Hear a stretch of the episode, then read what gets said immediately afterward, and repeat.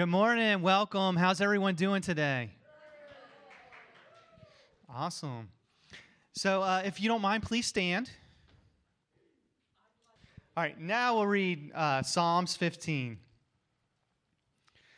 The Lord, whom may dwell in your sacred tent, who may live on your holy mountain, the ones who walk blameless, who do what is righteous, who speak the truth from their heart, whose tongue utters no slander, who does no wrong to their neighbor, and casts no slur to others, who despise a vile person, but honors those who fear the Lord, who keeps an oath even when it hurts, and does not change their mind, who lends money to the poor without interest, who does not accept the bribe against the innocent. Whoever does these things will never be shaken. Let's go ahead and pray the Lord's Prayer. Our Father, who art in heaven, hallowed be thy name. Thy kingdom come, thy will be done, on earth as it is in heaven.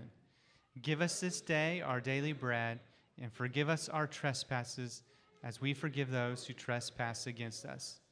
And lead us not in temptation, but deliver us from evil. For thine is the kingdom, the power, and the glory, forever and ever. Amen. All right, let's praise.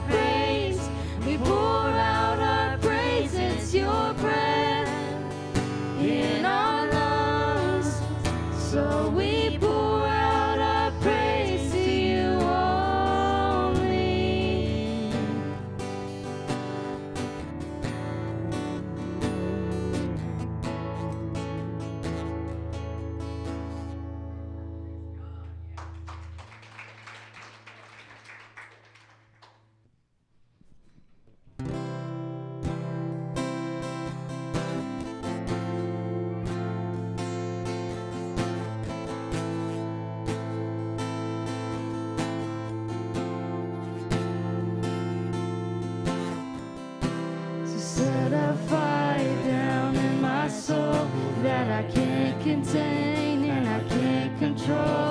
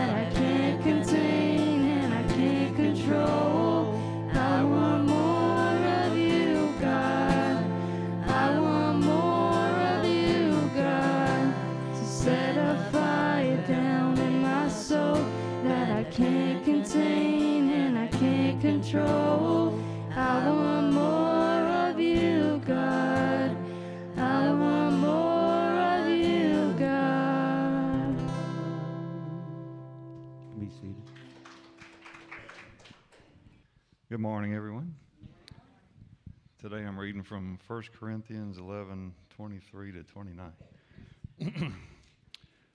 the Lord Jesus, on the night he was betrayed, took bread, and when he had given thanks, he broke it and said, This is my body, which is for you. Do this in remembrance of me. In the same way, after supper, he took the cup, saying, This cup is the new covenant in my blood. Do this whenever you drink it in remembrance of me. For whenever you eat this bread and drink this cup, you proclaim the Lord's death until he comes. so then, whoever eats the bread or drinks the cup of the Lord in an unworthy manner will be guilty of sinning against the body and blood of the Lord. Everyone ought to examine themselves before they eat of the bread and drink from the cup. For those who eat and drink without discerning the body of Christ eat and drink judgment on themselves. As we celebrate Jesus' birthday this time of year, which Luke chapter 2 tells us was announced by the angels to the shepherds in the field, they were told by the angels that today in the town of David a Savior has been born to you. He is the Messiah of the Lord. when we take communion together, we are remembering our Lord and Savior's life, death, and resurrection with the highest regard, proclaiming his return. Let's pray. Father, we thank you for this day. Thank you for the many blessings we have and all that you do for our lives. And ask that uh, all the prayers answered in this congregation be answered to your will. In Jesus' name, amen.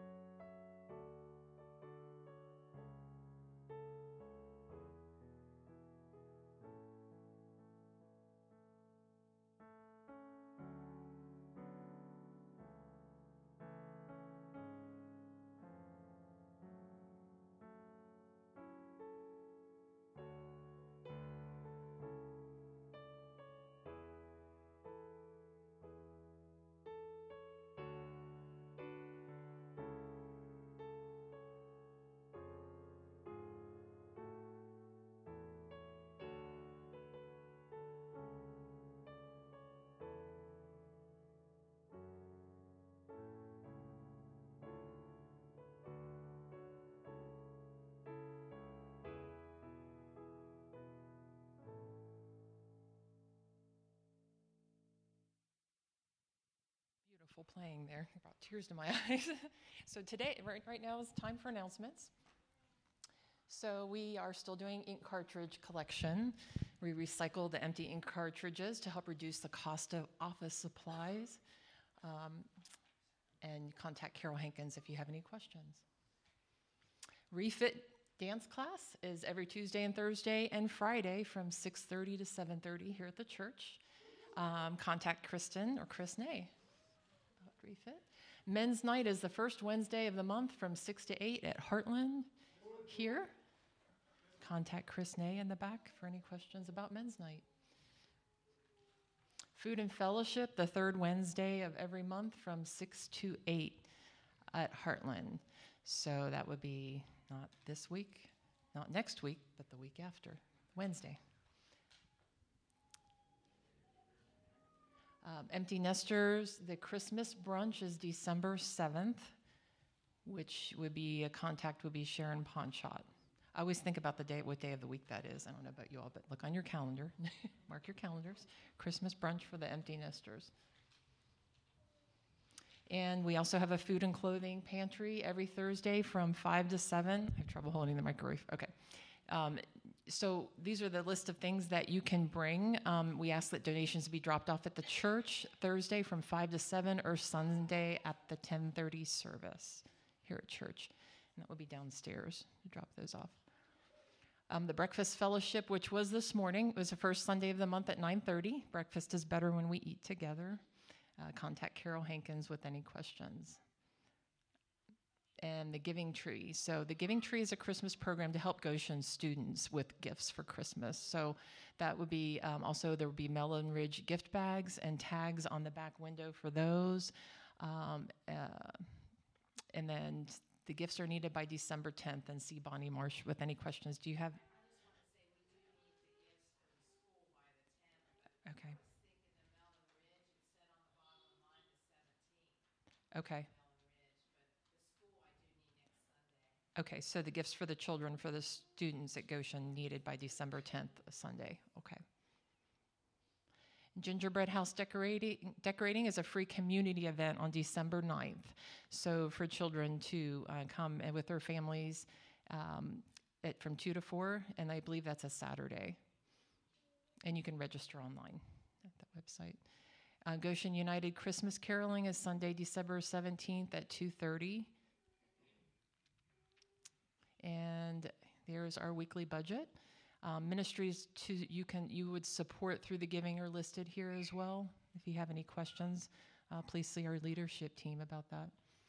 Um, ways to give in person. There's an offering box in the back, right below the clock at the back wall, or online. You can go to the website and give online as well. We're going to get ready to break for meet and greet. I just would like to add that um, I'm going to welcome all the children up front um, that are 6 to 12 years of age, and we're going to go downstairs through the back entrance here. Um, I, I take the children downstairs on the first and third Sunday for Children's Church. If anyone feels led to be um, a support for that, um, I'll give you an example of today. Um, it's wonderful we were see- singing about love because Colossians 3:14 talks about above all, um, clothe yourselves in love. Um, and we're talking about the love of that God teaches us about, not what the world necessarily teaches us. So we want to teach our children about um, Jesus. So if you feel led to do that, um, we have we have materials. I do brief lessons, and sometimes we do a craft. So if anyone has any questions or would like to be on the schedule on the second and fourth Sunday, let me know. Um, now we'll break for a 10 minute meet and greet. Well, you may notice I'm holding the regular mic today because, well, you won't have to listen to me talk for the next 20, 30 minutes. We have a real professional pastor today with a lot of experience. Uh, his name is Earl Stevens. Um, through, a, through his family and a friend of a friend, uh, we contacted him when Derek was on his leave to give me uh, a little break from speaking every week. Um, and so I was scheduled to speak both Sundays in a row while Derek was on vacation. But I thought, man, I got a lot going on, so why don't I just contact Earl Stevens and see if he would uh, come up here and preach? And right on Johnny on the spot, he without hesitation, man, he just said, "I'm on it." So, without any further ado, Earl Stevens.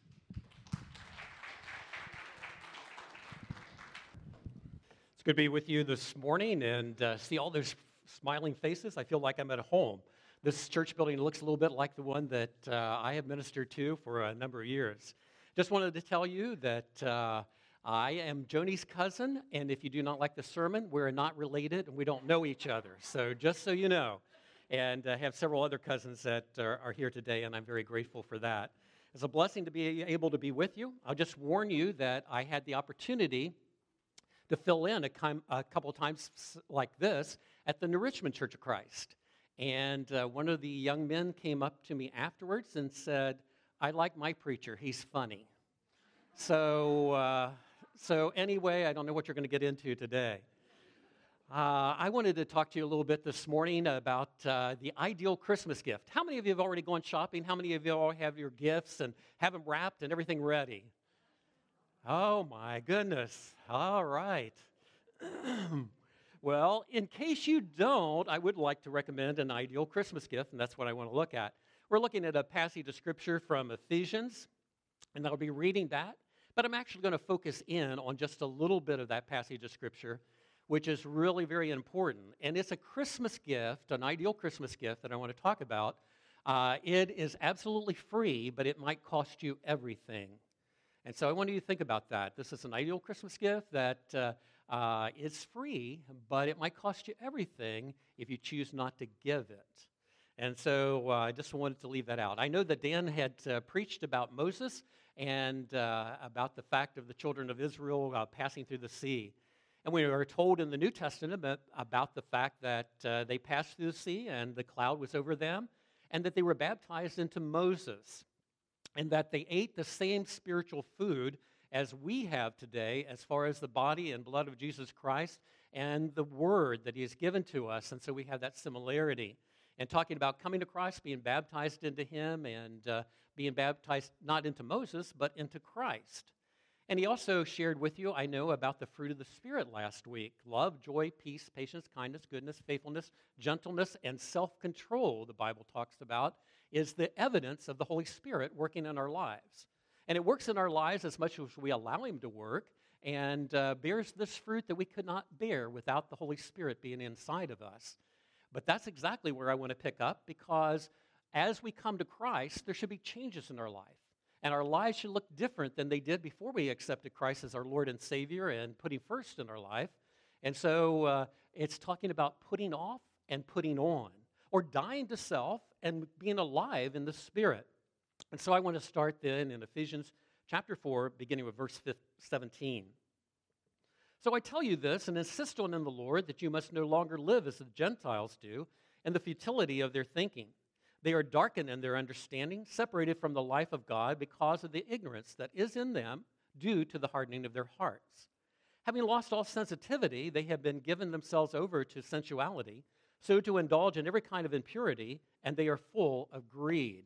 Now, today, they had the Jews and the Gentiles uh, in the Old Testament, and the Gentiles were those that were not a part of the Jewish nation, therefore did not know God uh, primarily, unless they were a convert into Judaism, and they had no hope of salvation or that uh, they would have the promise of eternal life. Today, we could look in the Gentiles and think of the, anyone that's outside of Christ, who have not accepted him as their Lord and Savior, who have ho- no hope. And the Bible says that they are hardened have you ever lived in a generation or seen anything like you have today? I'm 75 years old, and so uh, looking back in my life, I see a lot of dramatic changes, even in the last 10 uh, years, let alone even before that. There is a hardening of our hearts, and uh, people don't think twice about doing any kind of immoral act. They don't think twice about uh, doing anything that uh, the Bible says it's, in fact, whatever the Bible says is good, this proclaimed as evil today, and anything that's evil is proclaimed a good. You find it out pretty much in what you see in, uh, in the world around you. It's changed dramatically. Uh, and it's changed from even my grandparents' day, in a day where you could leave your doors open and people would just drop in, and uh, hospitality and love was extended to all individuals. But we've hardened our hearts, and that's the type of world that's around us. And so Paul is telling us we're not to be like that. That's our old way of life. That's a sinful way of life. And the world has influenced the church, I'm afraid, in a great deal in so many ways that we're trying to look more like the world so that we will be accepted and people will like us, and so that we've compromised sometimes on our values in, in those areas. And so we are to be different from the world. We're to be transformed by the renewing of our minds. We are not to look like everybody else does. And even if we didn't say a word, our lives should preach a sermon, and others should be able to see Christ living in us. That, he goes on to say in verse 20, is not the way of life you learn when you heard about Christ and were taught in him according to the truth that is in Jesus. You were taught with regard to your former way of life to put off your old self, which is being corrupted by the deceitful desires, and be made new in the attitude of your minds, and to put on the new self, created to be like God in true righteousness and holiness. Therefore, he gives examples of the things that we should put off as Christians that shouldn't be a part of our life now, may have been a part of our life before we came to Christ, but now our life should look dramatically different than it did before. Therefore, each of you must put off falsehood and speak truthfully to your neighbor, for we're all members of one body. In your anger, do not sin. Do not let the sun go down while you're still angry, and do not give the devil a foothold. Now, anger is not an emotion that the Bible condemns. You might find that uh, very strange, but the Bible does not condemn anger, but it's what we do with the anger that is inside of us. And the anger that we have inside of us should be directed at resolving a problem and not attacking and uh, putting down other individuals. So it should be directive in a proper way in resolving a problem, but we have a tendency to use it to uh, attack one another. And the Bible says, take care of your anger before you go to sleep. You don't want to harbor anger inside of you. And who does it affect? It affects us, doesn't it? I mean, ulcers and uh, all kind of indigestion, everything like that. That's uh, evidence that sometimes we're harboring anger in our heart. So the Bible says now, as a Christian, that we should not take anger to bed with us, but we should resolve it before the sun goes down. It says, Anyone who has been stealing must not steal any longer, but must work doing something useful with their own hands, that he may have something to share with those in need. I might give you a trick question today and ask you, and I won't call you out or anything like that, but I might ask you, when is a thief not a thief? And then you might respond to me and say, well, when he stops stealing. But that would not be right. A thief is a thief when their life changes from the inside out. And not only when they just quit stealing, but the Bible says when they begin to work with their own hands. Now, in Cincinnati, they're ripping off our cars right and left, the catalytic converters, and uh, stealing the Kias and everything around me. And even in our own parking lot, I've had that experience. And so, all of those kind of things, people are taking what doesn't belong to them. People are putting up Christmas decorations. They're stealing them and taking them down and uh, uh, going with them. And you can't even leave a package on the doorstep anymore because somebody is going to be a porch pirate and they're going to come and uh, steal your uh, property. But the Bible says, as a Christian, we shouldn't even think about that.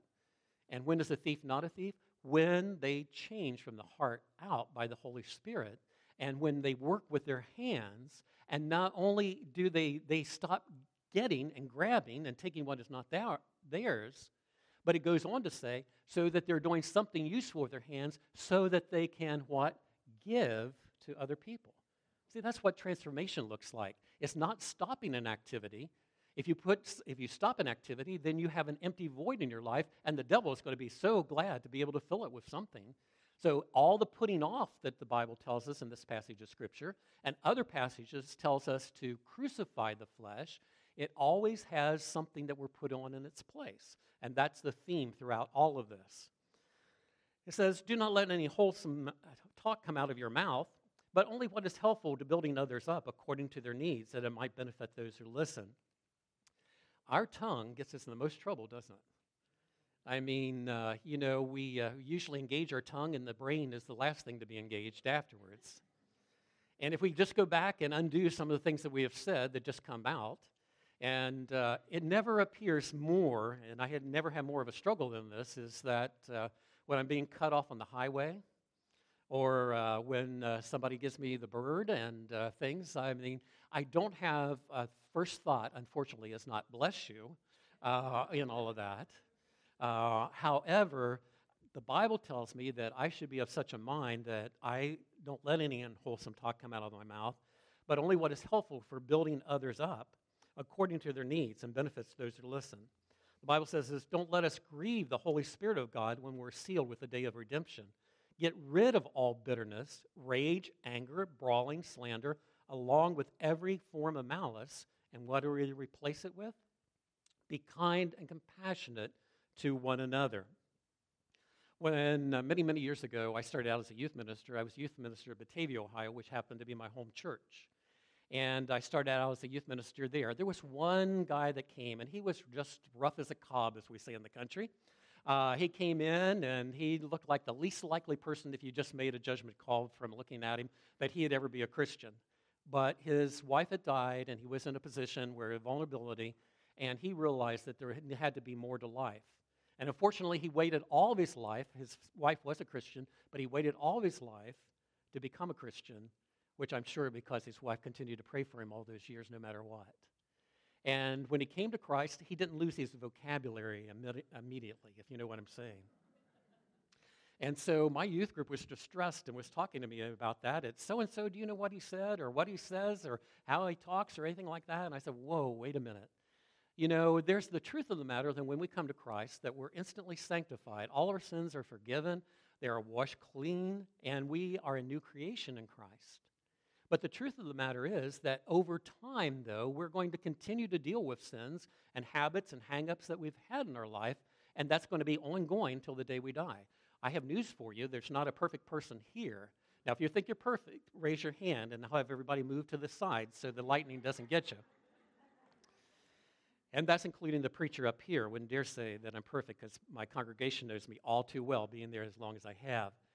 But I will say that, uh, you know, there are people that have been spontaneously uh, cured. Uh, I mean, they have uh, been alcoholics and they have uh, been drug addicts and everything like that. And God immediately uh, delivered them on the spot. And I have no qualms about all of that. God can do anything.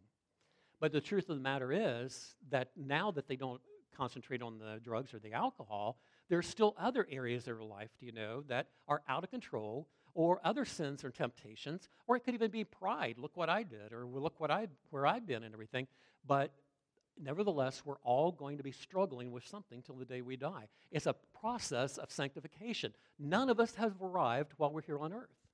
I don't see any halos out there, and you don't see any up here either. But uh, uh, we are all struggling with something throughout our lives. Now, the ideal Christmas gift that I want to talk to you about is in the next couple of verses, and that's where I really want to zero in. It says, Be kind and compassionate to one another, forgiving each other, just as Christ, God, forgave you. Follow God's example, therefore, as dearly loved children, and walk in the way of love.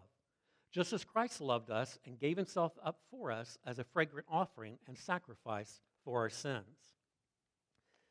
Isn't forgiveness one of the hardest things you ever had to do and ever been called to do in your life? I know that many of us have been hurt or wounded in one way or another, and uh, I've had a long term ministry where I'm at, and I know that uh, there have uh, been a long time. I've been a minister there since I was 30 years old, and I attended there practically eight years before that. And Mrs. Ponchot and I were talking earlier that uh, Milton Dills was the minister when I was uh, there, which is Karen Ponchot's uh, father in law. And Bob Ponchot actually is responsible, Bill's brother that preached here, is responsible for our church buying the property, and, and we are housed in the house that we are uh, currently housed today because of his ministry with our congregation. And so, uh, being a long term in, in ministry, I can tell you quite honestly that I've spent some of the very best days of my life and some of the very worst days of my life in a church setting. But both were important for my growth, and both were important for my maturity. And I had a time where the church split. There's always a couple of splits there. You know, people don't like this one or don't like that one, and you understand how that goes. And it went in our church too, nothing new under the sun when it comes to things like that. And in one particular time, I was blamed for everything under the sun. Now, I've got a past, and I'm a preacher with a past, and that's a whole different story and a different testimony that uh, that I am not secretive about and that I do share, but not here this morning. And there's a lot of things that can be said, and they're legitimately so, but this was one of those things that uh, uh, was, I didn't do anything, you know, that they accused me of. Uh, it was one individual that uh, she uh, decided that God told her that I had ousted a preacher there and treated him shabbily and everything like that. I spent three years doing Celebrate Recovery ministry at our church uh, was self supported during that three period, year period of time. And so I was accused of causing that minister to leave. But they didn't know what went on in the office. Secretary and I both knew what kind of an individual he was. I had nothing to do with any of that, but I was accused of that and a whole lot more. And consequently, there was a split over that. And uh, so during that period of time, that was one of the roughest things. And I can remember I was just torn up about it and that I prayed to God and I asked God to uh, um, you know, I, I just complained to God. I said, you know, I'm not guilty. I'm guilty of a lot of things, but I'm not guilty of what they're accusing me of. But you know what? God brought me up short and said, but you're even worse. You didn't do that, you're right, but you're even worse than what they said. Man, you don't argue with God. There was no argument. I understood what he was saying. And I'm saved today, not because anything Earl has done or anything Earl has accomplished or because Earl's such a good guy. I'm saved today because of God's amazing grace. And my conviction is that if you think that you're a pretty good person and somebody has wounded you and you don't think that they're so good, it's going to be harder for you to forgive. But if you realize that you're a sinful individual and you realize the only way you stand a hope of heaven is through what Christ did on the cross for your sins. And I want engraved on my tombstone, saved by his amazing grace. I want that to be my legacy and my testimony. That God saved me not because I deserved it, not because I earned it, not because I could buy my salvation, not that it could ever be good enough, because I can't. But He is so awesome that even in my worst moment, it didn't take Him by surprise. And He saved me by His amazing grace. So, with this individual, we kind of, they parted ways and everything, pulled out of the church and all of that. I prayed, tried to forgive. It was really difficult to do. I'm not going to tell you, it, it hurt, you know, because I knew what was said was a lie. But I also know that in Matthew you had the uh, Lord's Prayer up here, but Christ concludes that prayer by saying, For if you forgive other people when they sin against you, your heavenly Father will also forgive you. But if you do not forgive others their sins, your Father will not forgive you. You know, it's easy to really preach the Word of God, but it's a whole lot harder to apply it in our lives. He also says in the Beatitudes, Blessed are you when people insult you, persecute you, falsely say all kinds of evil against you because of me. Rejoice and be glad, because great is your reward in heaven. For in the same way they persecuted the prophets who were before you. I didn't feel too blessed, to be honest with you. And because we knew similar people over and over again, that I would come in contact with this individual, and it would be at a wedding, it'd be at a funeral, it'd be wherever, you know. And you know that churning you get in your stomach, you just want to go out and puke? And you see them over there, and you just want to go out the back door as fast as possible and not ever make any kind con- contact. Well, I was convicted in my heart that that's not the righteous way that I should do. It's a way humanly that I wanted to deal with it, but it's not a righteous way that, that God would want me to deal with it. And so I learned to go directly to them and to speak to them first. Then I would hear back, somebody would be more than happy to report back to me what so and so said. Did you know what so and so said? I get to the point that I released it and I thought I'd forgiven it, and then it all came back again, and I'm hearing all these rumors all over again and stuff. And I finally had to get to the point where I prayed, God, help me to want to forgive. You know what I'm saying? He already knows I'm harboring this bitterness and resentment. He already knows that I don't really want to forgive her. But I had to be honest with him and say, God, help me to want to, to forgive and only by His Holy Spirit I was able to do that, and that I could look her in the eye. I had no remorse. I had no anger. I had no resentment. And when you know it, He brought her back to the church. That's God at work with us today. I was taught a lesson many, many years ago. I knew a woman. And I want to say this quote uh, in anything that I'm saying this morning, I want to recommend a book, Peacemakers. It's by Ken Sande, and that's one of the greatest books I've ever read. I also read another book, Hurt People, Hurt People, and that'll come into my message in a little bit. But uh, Ken Sande's Peacemaker is one of the greatest things that you could ever do because you're going to have conflict in church. It's going to be inevitable. But he talks about conflict as being an opportunity. You ever think of it as being an opportunity? But he says it's an opportunity to glorify God, to serve others, and to grow in Christ. Is that your first thought when you think of uh, conflict? No. So he says it's an opportunity for us to glorify God. The way that I handle it is going to say everything about what I say I believe. It's going to give validity to it, or it's going to say, I'm the biggest hypocrite ever stood in a pulpit. And it serves others because you know when there's conflict, there's people watching, there's an audience, there's people choosing sides, let's just face it.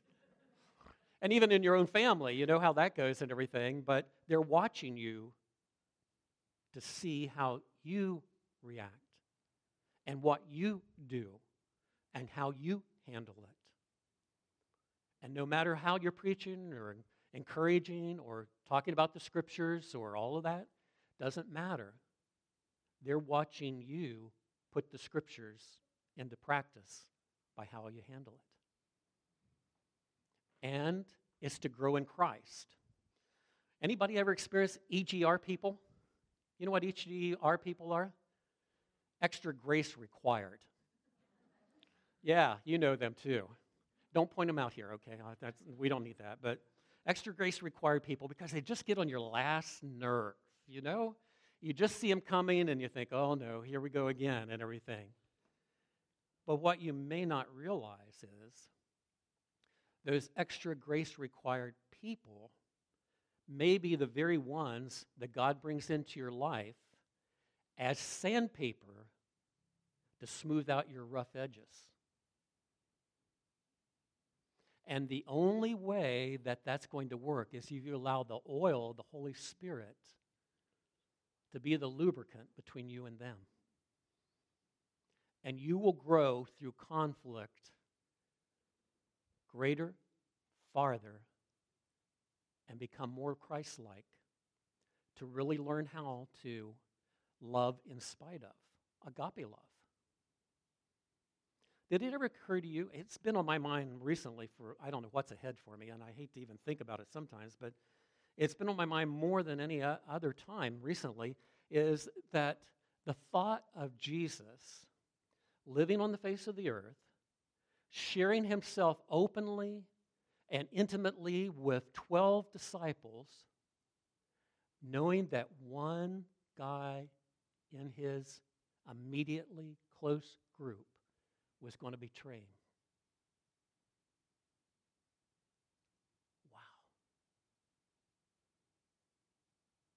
How in the world do you do that?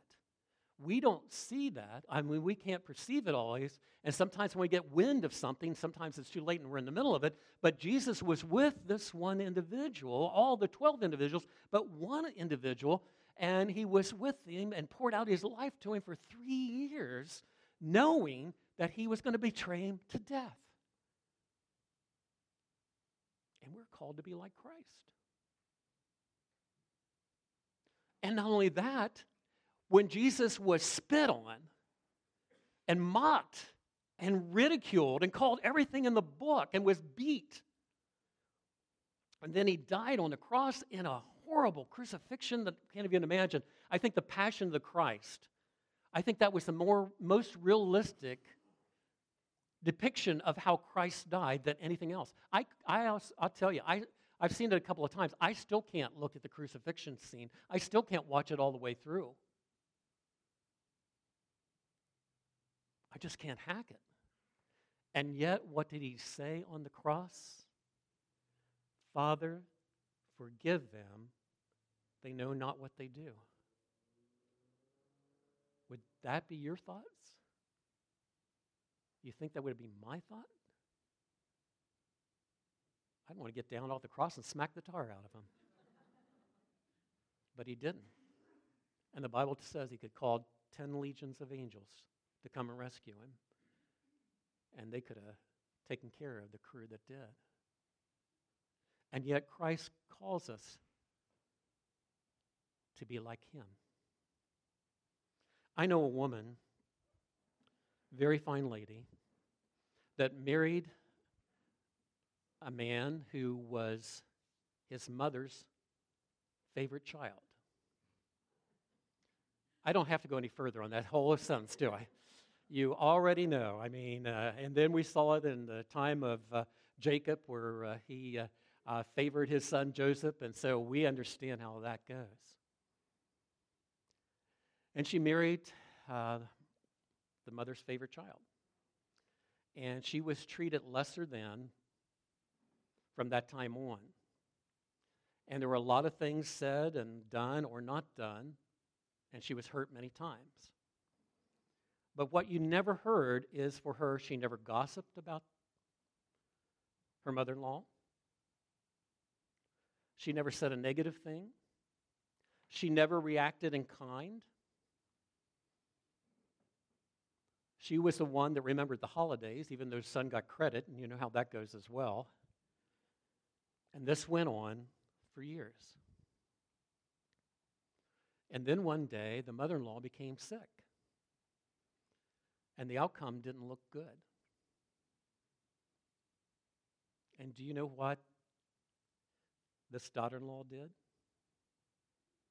She went to the house. She prepared meals for her and her husband. She cleaned the house.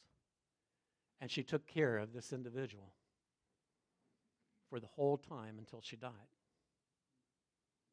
And the mother in law during this time asked forgiveness and said she regretted how she had treated her. This is a story that you would never know because it was never told outside the family. This is a story that you would never hear because no one knew. But this is a story I tell you because that woman was my mother.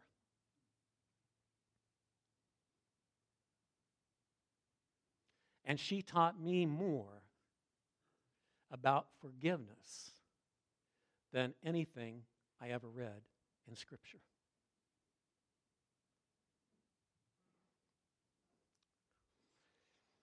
I was 37 years old and preaching at Anderson Ferry. I'd been there seven years at that, well, preaching seven years that time, full uh, time. I attended there, like I said, a little bit, uh, about eight years prior to that.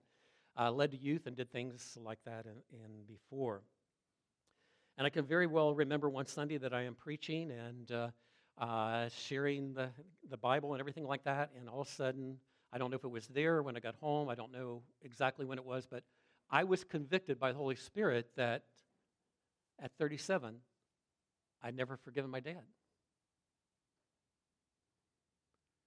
And again, when God convicts you of these things, you don't argue with him. It'd be only a fool to object. And I got down on my knees and I asked forgiveness. When I was growing up, dad was uh, drank a lot. I saw him hug the uh, toilet and puke his guts out more times than I can count. When he was stationed in Munich, Germany, Munich, Germany in World War II, he fathered a son.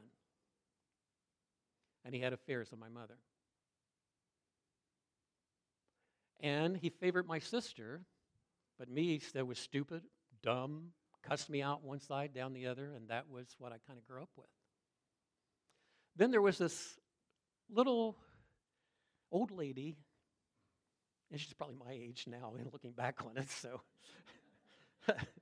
but at the time, you thought they were older than they were. And uh, she was uh, my uh, uh aunt's uh, mother in law, and she sent her preacher to come to our house. She had talked to my dad many times and sent the preacher to come to the house. And so Desmond Cole, maybe a name you know or don't know, but anyway, Desmond Cole came to our home showed us the film strip, show how, how old I really am, you know. Uh, showed the film strip series on the Old Testament and the New Testament and what it meant to become a Christian. And then my dad, my mom, and I were baptized into Jesus Christ Not at the Batavia Church Christ, because they were just getting started and uh, they didn't have a baptistry. We were baptized over in Bethel, Ohio, in the coldest water I can even tell you about. I was shaking so bad, the preacher said, I don't know if it's a sin coming out or if it's the Holy Spirit's got a hold of you. I'm not sure which. And that's what he said.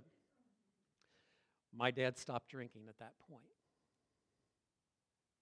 The behaviors didn't change, and you know what I'm talking about, that they kind of went on for a long time. And then when God convicted me, you've never forgiven your dad. How can I stand in a pulpit and talk about the love of God?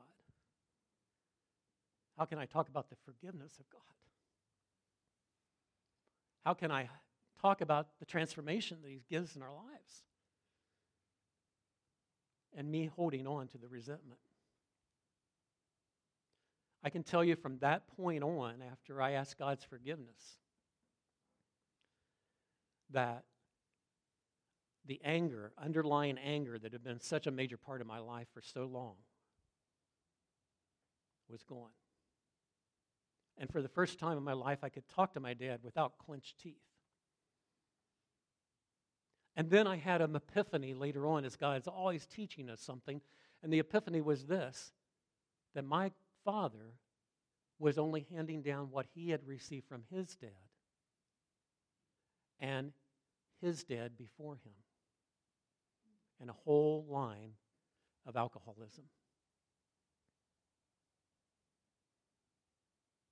And I got a perspective.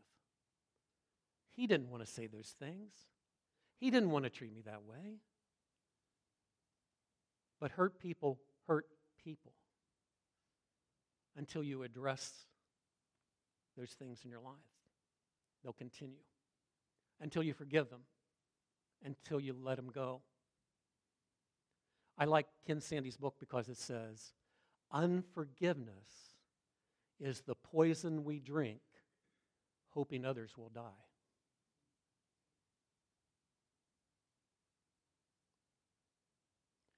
And Corrie ten Boom said forgiveness is setting the prisoner free and realizing he is you. God's timing was perfect. Just a mere six years later, my mom got Alzheimer's. And dad and I were able to work together and take care of my mom till the day she died. And we could have never, ever done that had I held on. And he even asked forgiveness. My dad, a few words. My dad, who didn't like to be serious, in that moment said he wished he could have done it all differently. And my sister and I got to witness that. One Father's Day, I preached on the idea that, you know, when Christ was baptized, that his father said, This is my beloved Son. Listen to him. This is my beloved Son, whom I am well pleased. Listen to him. And I said at that time that every man and every woman needs to hear from their father that they are loved and to be affirmed by their father. Because a dad represents God in a unique way of authority, and it's vital and important to hear your parents say they love you. Came home from that um, Father's Day and met in my apartment, and uh, my mom said, uh, I love you. She said, We didn't hear any of that at home. We knew our parents cared. We knew our dad cared, but we never heard from his lips that he loved us. She said, But we knew he did, but we never heard the words. My father made an attempt to say he loved me and couldn't. In January of 2004, I was down in uh, Florida. My uh, dad was spending the winter, and that's a great place to be for the winter time. He was spending the winter with my sister. And the night before I was getting ready to travel back to uh, Cincinnati, where I live, he got out of bed and came and went to the bathroom, I know three or four times. First time he comes out, he says, Watch for the cops. Watch that speeding when you go home. Uh, what, there are cops out there and everything. I was like, Okay, Dad. Ironically, he and my sister got the most tickets of anybody in our family, but I only got one. He came out a second time, very much the same thing. He came out even a third time and said the same thing to me. Fourth time he came out, he said, Take care. I love you. And in February, he died. You see how valuable it is to forgive? And I want to tell you it's impossible because we have been so wounded by individuals that we feel like we've got a right, but we don't.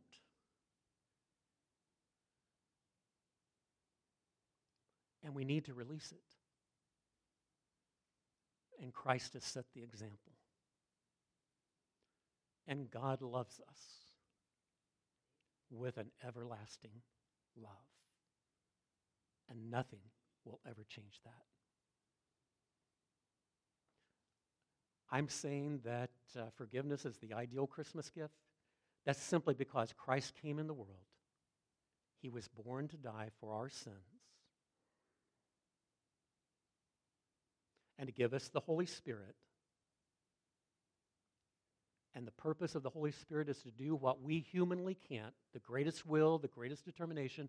We can't let go of some of these things unless His Holy Spirit empowers us. And we pray to God for a help. And by the way, when you give this gift, know one other thing it's okay to regift it. Father, I just thank you for the opportunity to share today. I thank you for this wonderful congregation. I thank you for their love.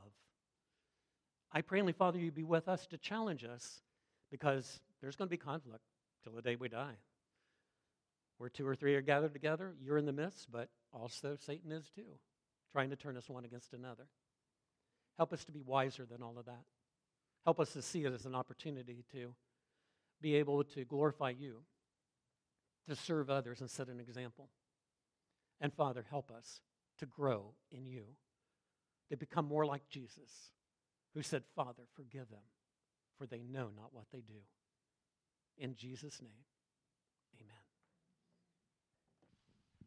Thanks, Earl. We're going to go ahead and uh, close out the service. Uh, before we do that, I'm going to speak the Lord's blessing over you. They're going to sing one last song, and you'll have an opportunity to come up and get prayer. Maybe you're one of those EGR Christians that Earl was talking about, and you need some extra grace.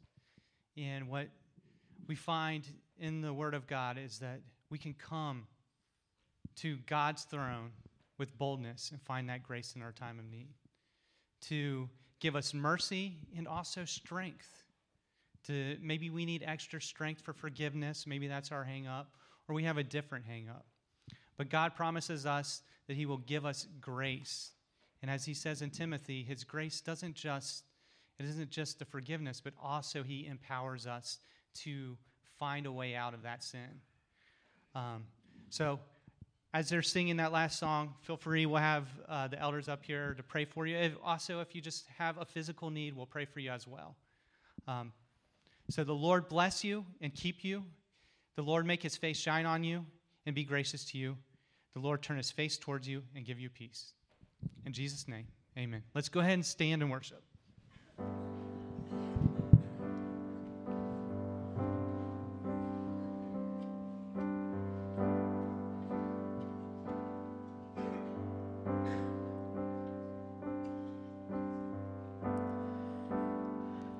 This is the air